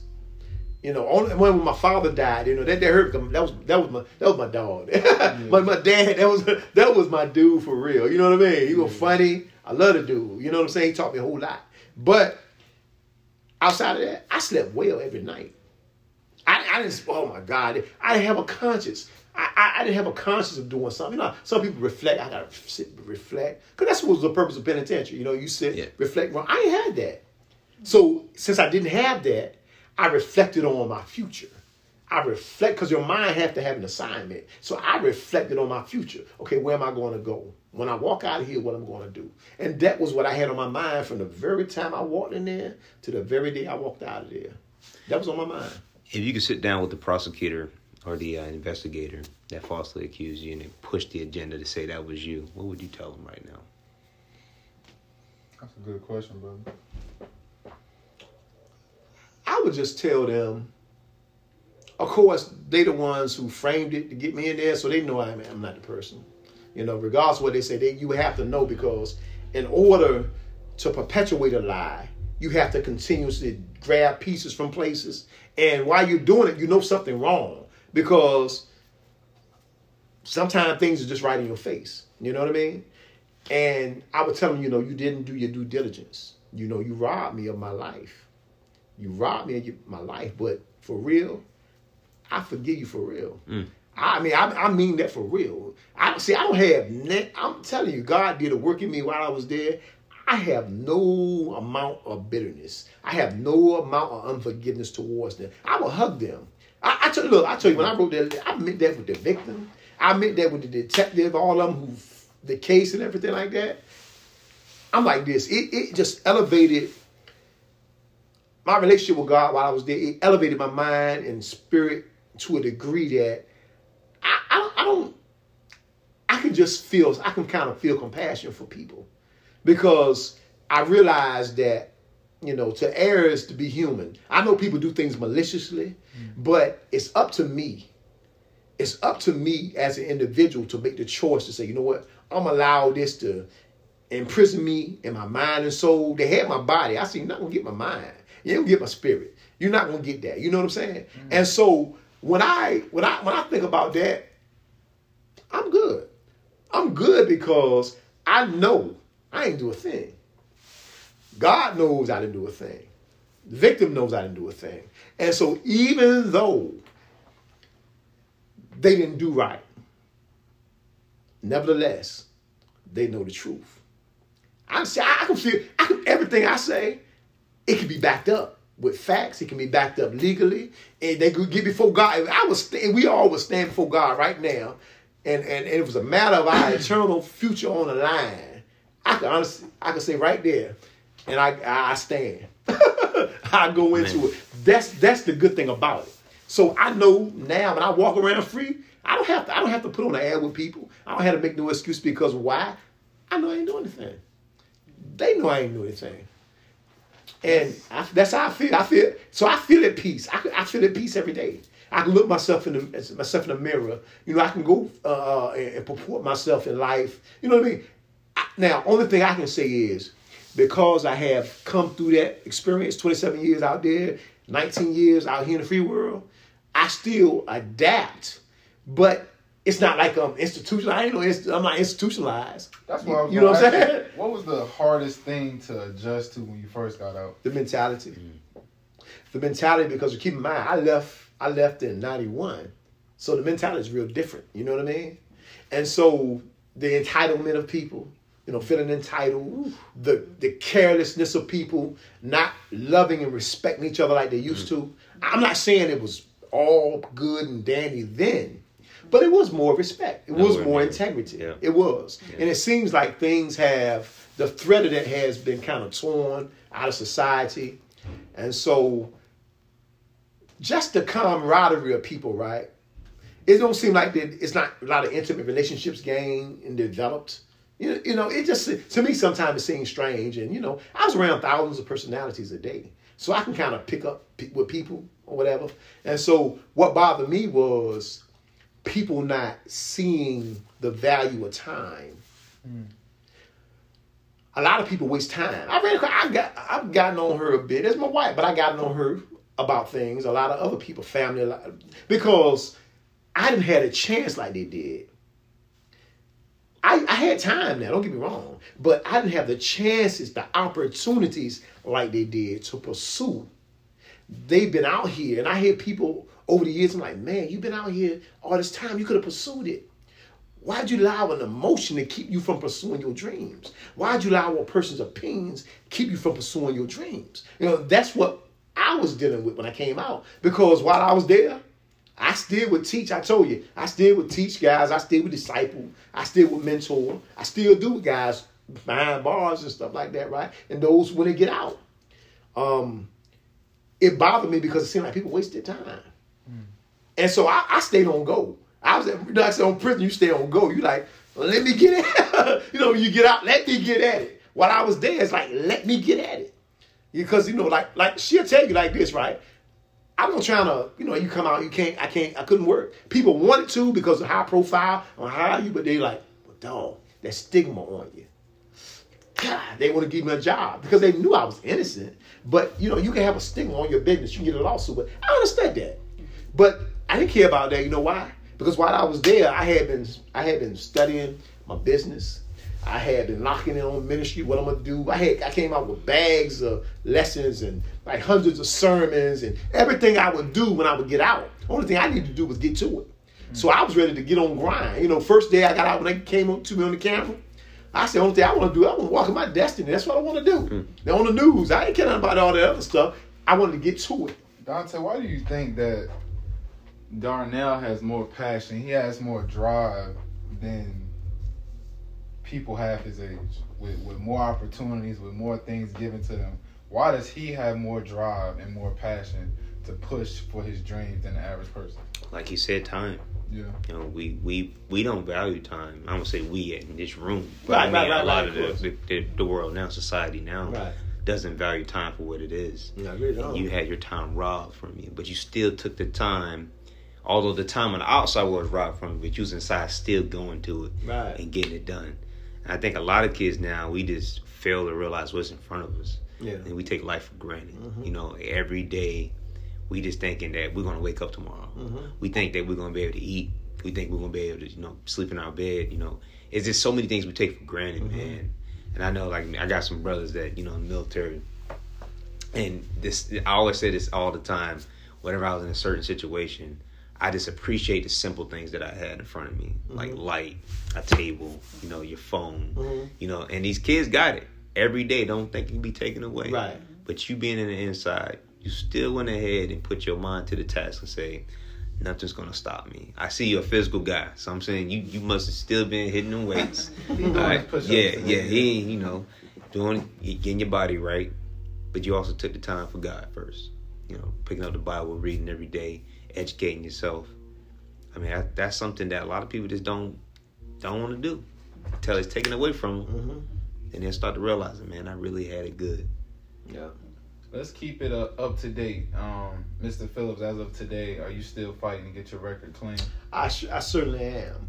I had went to.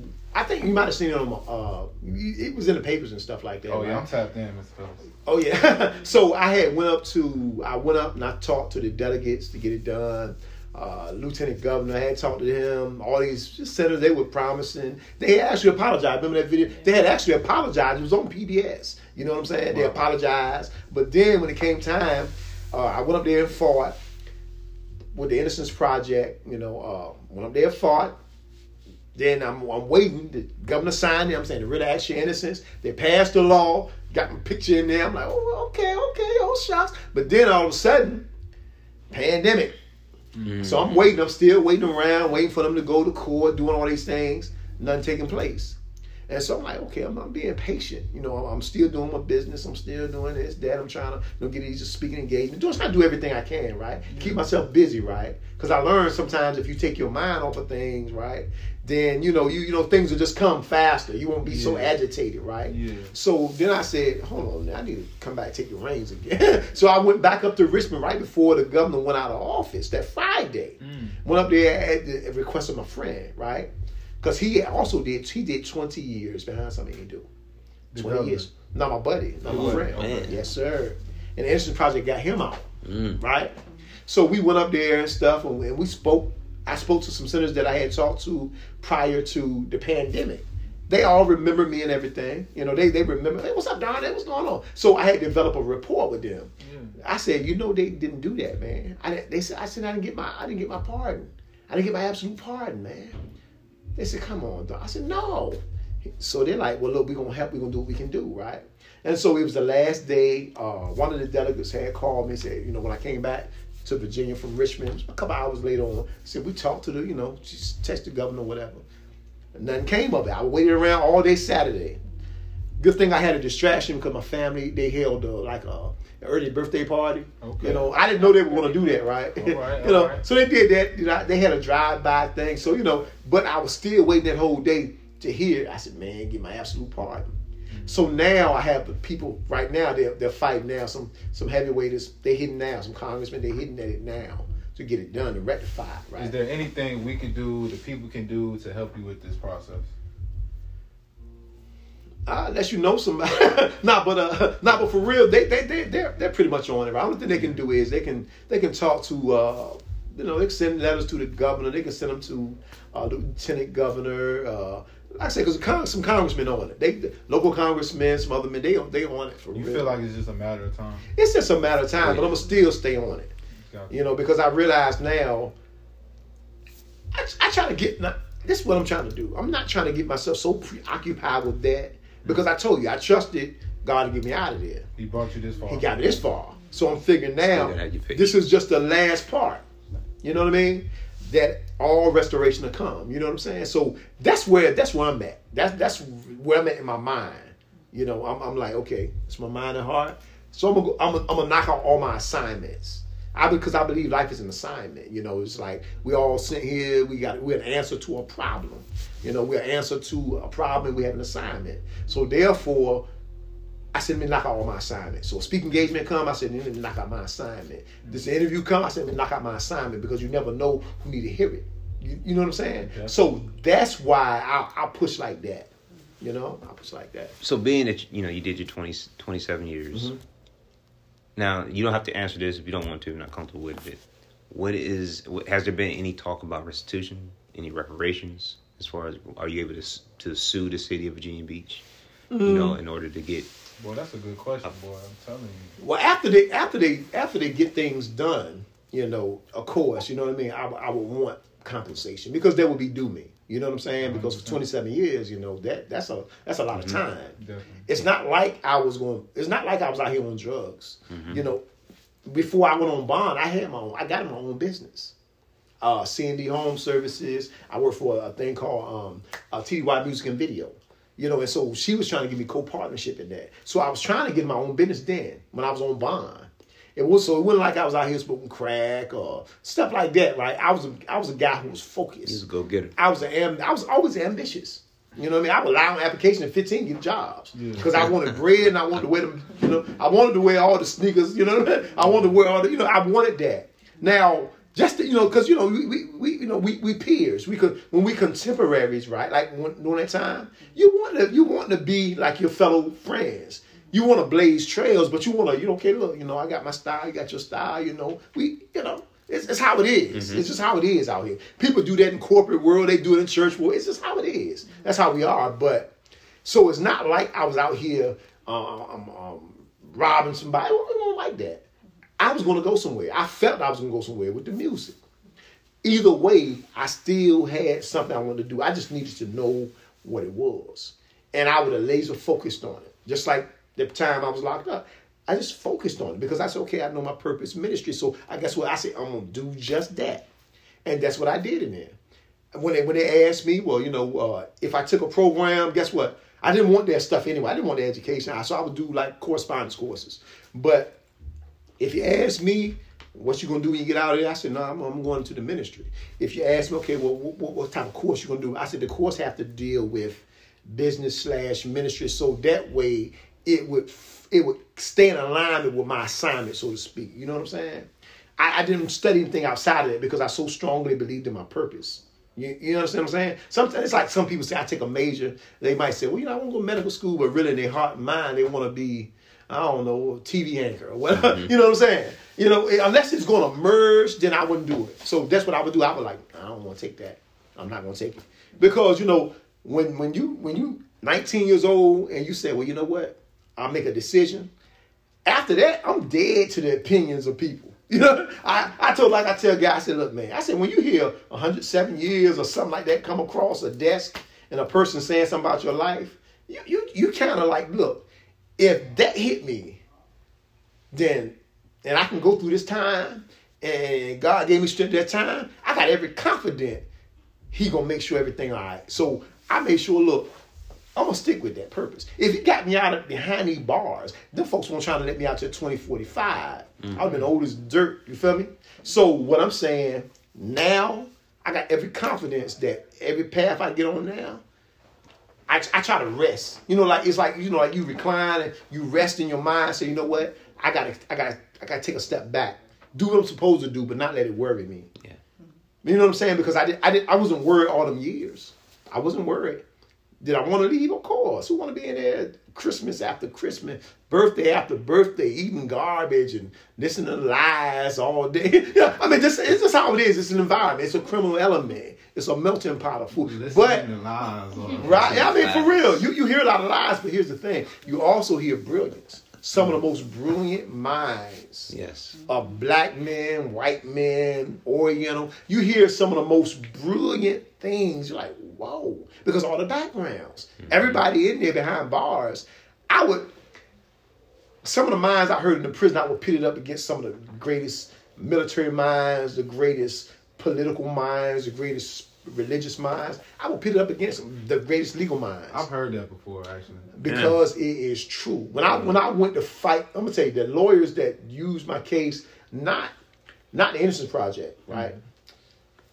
But the lawyers who would fight my case in 2010, they used those briefs that me and another inmate sat down and wrote. Come on. They did. They didn't have. They didn't have to do jack except for I'm gonna put my name is my name is Mississippi. That's what they did. They didn't have to do anything other than that. You know what I'm saying? So me personally, I, when I talked to them guys, I at first that's the first thing I saw when I went in there. I said, man, this dude's smart. That, that cat's smart. And dude, like, what you think? I'm just stuck it all there. So I said, but but the thing is, sometimes, like I said, then, then you got the element of this lying all, you know, lying and making up stuff, creating life. Because if you were smoking crack, or see you smoking crack, who would say, yeah, I smoke crack? But you don't, you don't hear that. Anybody a bad not a lot of people do that unless they kind of, you know, they, they know that they got to pull themselves up, right? Yeah. I got two more questions. You got any more questions? Nah, man, I'm, I'm good. I got we'll two talk more offline. questions for my, my late night robbers. Question number one. This is just my opinion. I know we are familiar with the, the book of Joseph or the story of Joseph in the Mhm. Bible. Tell me how that story kind of motivated you in your time then. That that was the I'm gonna tell you, that was the that was my launching point Mm. when I discovered Joseph. I didn't know about Joseph on the street. Mm. I, I, didn't- I didn't know about Job either. Mm. I when I opened Mm. up the Bible, now 'cause Job. I had just got in the Word before I got locked up, so I just became a fresh believer. Right. You know what I'm saying? So I, you know, I would, I would go to church, but I, you know, I didn't think about Jesus. You know, it, because the way where my mind was. You understand? You can be blind spiritually. You can be blind. Right. But when he opened up, when the God opened up my eyes, I said, okay, Jesus oh, over there, that's the one. Okay, wow. You know, everybody got their own opinion, but I, what I experienced and what sustained me, mm. I don't know if theirs can sustain them where they at. Mm. You catch me? So I know what I know what keep me strong every day. 100%. You know what I'm saying? So I, I you know, that's what I testify to. You know, and I, I 100 percent I die for it, live and die for it. You know, but I would say, man, I'm familiar with Joseph, and I believe Joseph's life it mirrored mine because he was a young man. Uh, you know, he was favored. I was out here, I was favored at the Yeah, time. You know what I'm saying? swag, Yeah, yeah, yeah. yeah, that coat of many colors. So I guess yeah, that was swag, was you know, but but look, you know, so my thing is, but Joseph also was ambition. He had dreams. Mm. Before I went to the prison, I had a dream of doing ministry. Mm. I had so so I, I I parallel that. You know what I'm saying? So with me, I said, okay, well, man, he went through rough times like me. Mm. He, he he he got locked up, then he got he accused again falsely. I got one charge falsely, then all of a sudden they gave me another charge Yeah, falsely, robbery. You catch me? Falsely. Um, he helped people in the prison. I was able to help guys in the prison. He got into leadership roles in the prison. My whole time I was there, I was getting the best jobs. I was getting the best positions. I was I started Bible study class. If I go take it, I get in there. I would pretty much end up being leadership. When I left out the prison, I became the uh, what they call it, the a whole power representative. You catch me over the guys, you know, over the committees and everything. So a favor was all that's after being there for like a week. You catch what I'm saying to you? So what I'm saying is when I got out, uh, I was shown favor. Joseph had favor. You know what I mean? Now, so the thing is, I'm like this. I know that the rest of my story now, Yeah. it's gonna be just as powerful as that. You know what I mean? All I gotta do is hold on. You know what I mean? And I, and I gotta wait wait my season out, right? You know, yeah, no doubt about it, man. Last question. Yes, sir. I want you, you know, this has been a, a huge motivator uh, for the late night vibers, you know, they're hearing this story. Tell the people what you're doing now. Tell them about your businesses. Tell them about the, the engagements that you have going on. You're not just sitting on your butt. You actually get into it. Uh, yeah, outside of doing podcasts and things of that nature, I've been, I've been like I said, I go to this business meeting every uh, Wednesday, right? And so I was there, you know, and uh, you know, since pandemic, you have been, I've been going places to speak. So I spoke there, and so a lot of pastors were there. They're like, "Oh man, you, why don't you come to my church, man?" So I still got these engagements lined up. I hear Virginia Beach and things of that nature, but I also uh, I started a I started a mobile detailing business, right, which is called Redemption Auto Detailing LLC. Let me get that. And down. my phrase, my phrase is uh, everything deserves a second shine, right? But I also here's the thing, uh, a clothing line with me and my, my partner. He's locked up. He locked up behind in the prison bars or whatever, right? He about you know he about to come out though. But we started a clothing line for females called Black Chick Apparel.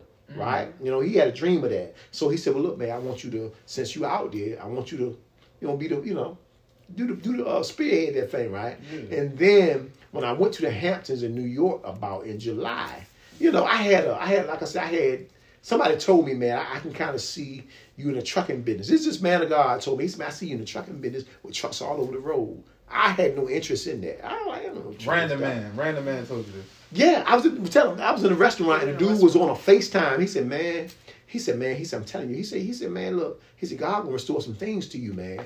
He said, I, he said, look, bro, I'm telling you. He said, you're supposed to be a multi-millionaire.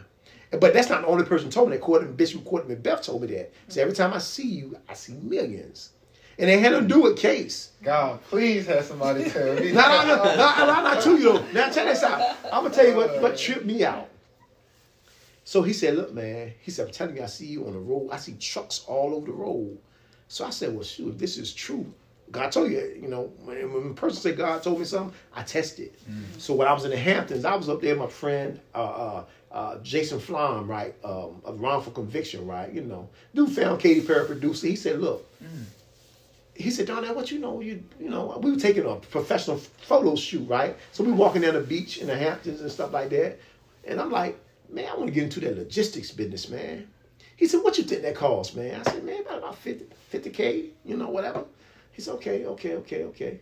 And uh, so he he was a very active guy. He in his 60s, but so he went out on his paddle boat with his dog, Freddie. yeah. So they, you know, they going across, they, you know, you know, out there in the middle. And all of a sudden I get a call, right? I'm like, what the world? What the world? I said, Jason, what in the world? He said, I got an idea, man. He said, call Doug, right? Call Doug DeLusa. And so I called Doug up. Doug said, yeah, I'm with you 100% on this business. But, so, you know, after that, I didn't bother. I just wanted to get my facts together. Two weeks later, I was helping my buddy move into his uh, new house, right? And so he said, Darnell, I got something for you. I said, what's going on? He said, remember you said you want to get into the logistics business. Now remember, I said, if God speak, if I take an action, I believe this thing by faith, something will happen. You know what this dude said? He said, look, Darnell, I met a dude, man. He, he, he may always use the phrase, he richer than God, don't know nonsense. I said, what are you talking about, man? He said, well, he said he'll invest up to 50000 in you if he said that's what you want to do. He said he ain't so much worried about getting paid back. If it work, it work. But he wants to more so uh, you to pay it forward, right? But for tax sake, you know, you had to put a one percent, whatever like that. And you know what? Two weeks later, we had a no about a week after that, we had a, a, a Zoom. So he said, "Tell me about your plan, down there." I said, "Yeah, you know, I want to get into the truck man." He said, "You in the detail? Why don't you want money for detail?" I said, "No, I didn't tell him because of what that man said about the trucking." He said, okay, uh, this is what I'm gonna do. I'm gonna split it up. I'm gonna give you 40K. I'm gonna give this man 40K, and I'm gonna give this guy 20K. I said, cool. He said, give your banking information. So in the email, I'm doing it. It didn't take no more than several days. He said, give it a couple days to clear. So, you know, I was going to uh, the bank, I think. Uh, this this had to be like in October, right? Yeah, about October. But anyway, so I said I'm going to the bank. I, you know, I got a little money in there, so I'm like, you know, I'm going to pull out. I don't know what it is. I might want to go pull out a thousand dollars, do something, whatever. Right? It was something I had to do. So I went and I pulled it out and stuff. A lot of times you go to the bank, you know, you got a receipt, somebody else receipt come out. So I pulled it out. I said, okay, that's a good. Oh, and it, I said, God Almighty, they doing all right. it was, it was. I'm thinking somebody else, right? And then I said, let me go ahead and put it in again. You know, you check out your, your balances or whatever, right? So that joint came out again. And I looked over there at the accountant. and I said, "Oh shucks!" I said, "He won't play." and so look, so I told my buddy, I said, "Yo, man," I said, "Did you check the bank?" Because another guy, you know, he it was only three of us, right? He out of all the other guys they chose, it was just three of us. Wow. He said, "Nah, I ain't got mine. I don't got mine yet, bro."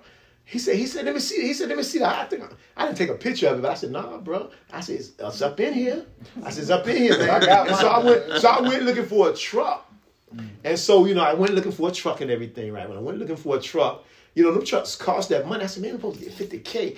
I said, I know, but check this out. I said, God with me, and if he want me to do it, he gonna make a way. You know what? I went and got a $40,000 truck. You see the truck on Instagram? $40,000 truck. I went to Northern Virginia. This truck was out there on the uh, Ryder lot. African dude, you know, his wife pestered him, you know, you need to go ahead and sell it and whatever, right? He had the truck, you know, went out there. He did something with the lift gate and the dark doggone hydraulic. I guess the fuel came out. So he said, I I I I, I drop it five thousand. you know, dropped five thousand in the price. I said, hmm, that makes twenty one thousand dollars because he wanted. To, I said, okay, let me see what's going on. Right, got that fixed for six hundred, and so I came away with a, a, a forty thousand dollar truck for twenty one grand. Come on. Mm. Then you know you got to pay for your authority to get your MC. I'm an MC and DOT authority. I got that in a matter of couple of days. Then paid for the insurance a whole year. I tell you about that. Paid for the insurance a whole year, and you're supposed to have like a million dollars insurance. You know, of course it don't mean Yeah. that, but you know, so I gave them seventy three hundred, right? So I was able to pay that. Then I was able to get anything need to be repaired, the brakes and all them things. Got that out of the way, and so then within matter a couple of weeks, uh, so we on the road. Congrats, man. You know what I'm saying? Look at that.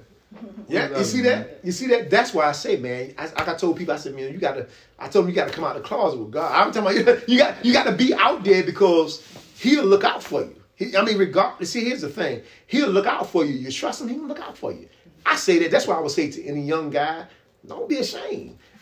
Outside of all the little little religious crap that go on, God, God is that, that personal, strong relationship with him, right? Mm-hmm. He'll he'll work for you. Everything she'll tell you. Everything I told a person, I said, "Man, look, God showed me this, man," or or then this person said that. Guess what? It manifested.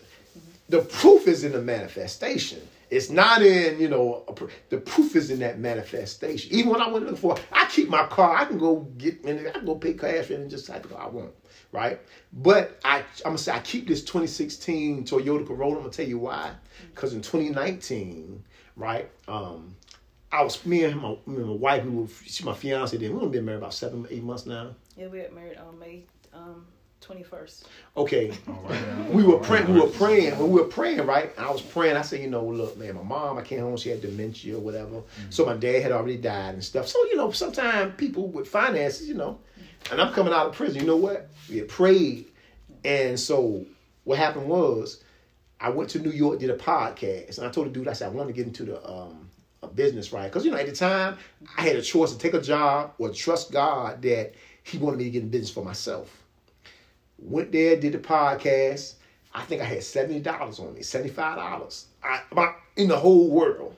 So I went, I because I believe. I, I said I ain't had jack before I came out here anyway. You know what I mean? So except what I had in prison. So I went to New York.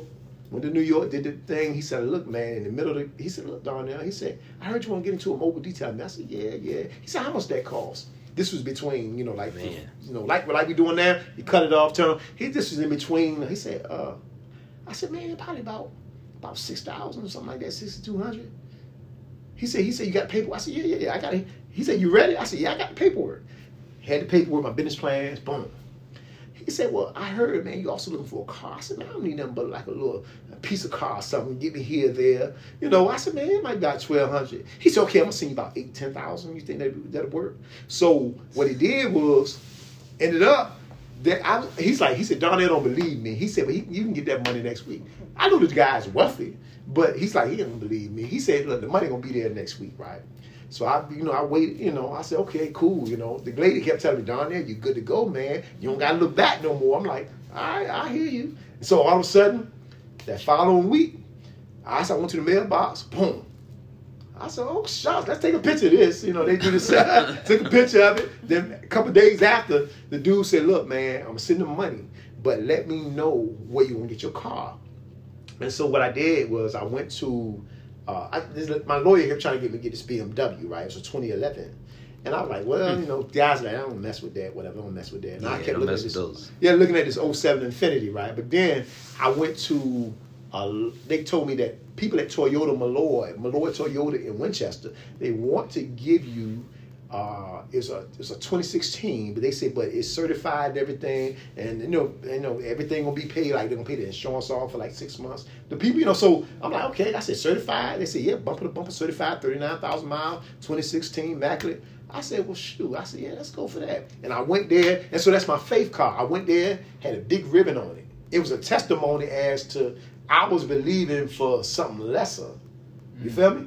You know what I mean? And so I was like, well, okay, that's cool. So I had the opportunity to get something else. I was trying to get out of here like about a month ago. You know what I mean? But but you know, but the thing is, I said, you know what? I said I'm keeping this. I said, you know why? I said because it's debt free. It symbolized me mm-hmm. debt free. 2016 debt free. You know what I mean? I said I ain't I ain't sweating it. You know. So me personally, everything with me, man, is a testimony. Every day, mm-hmm. every day is a testimony as to the miracle working power of God in my life. You know, and, and the thing is, he not he's he's not a respectable person. He do it. For, so I say for a young man, young woman, I say I say trust God for real. Trust God through Jesus Christ for real. That's that's that's real. That's one hundred. You know, vibe with that. That's real. Man, late night vibes. We just bought you a classic. Mhm. Um, we got the great brother Darnell Phillips. We have his lovely wife Miss Phillips in the building. We got Sabian the Goat. Uh, give a shout out to our sponsors, uh, More Life Wellness. Yeah, Mike, man. what's up, baby? Big Mike. Um, man, we another episode. Sabian the Goat. What you got? we gotta bring him back. We gotta bring you back. I want to know more about your life. Um, you know, as future go on, what's going on, your future endeavors. Uh, thank you, thank you, Miss Phil's also for coming. Um, thank you for our cameraman back there in the background. Uh, he don't do nothing else, but um, yeah. Thank you so much for this interview. Uh, My pleasure, off topic, we'll we'll talk more off the line and everything. sir. but uh, it's been a real good treat, man. Thank you, Chris, for this also. Late night vibes. We out, baby.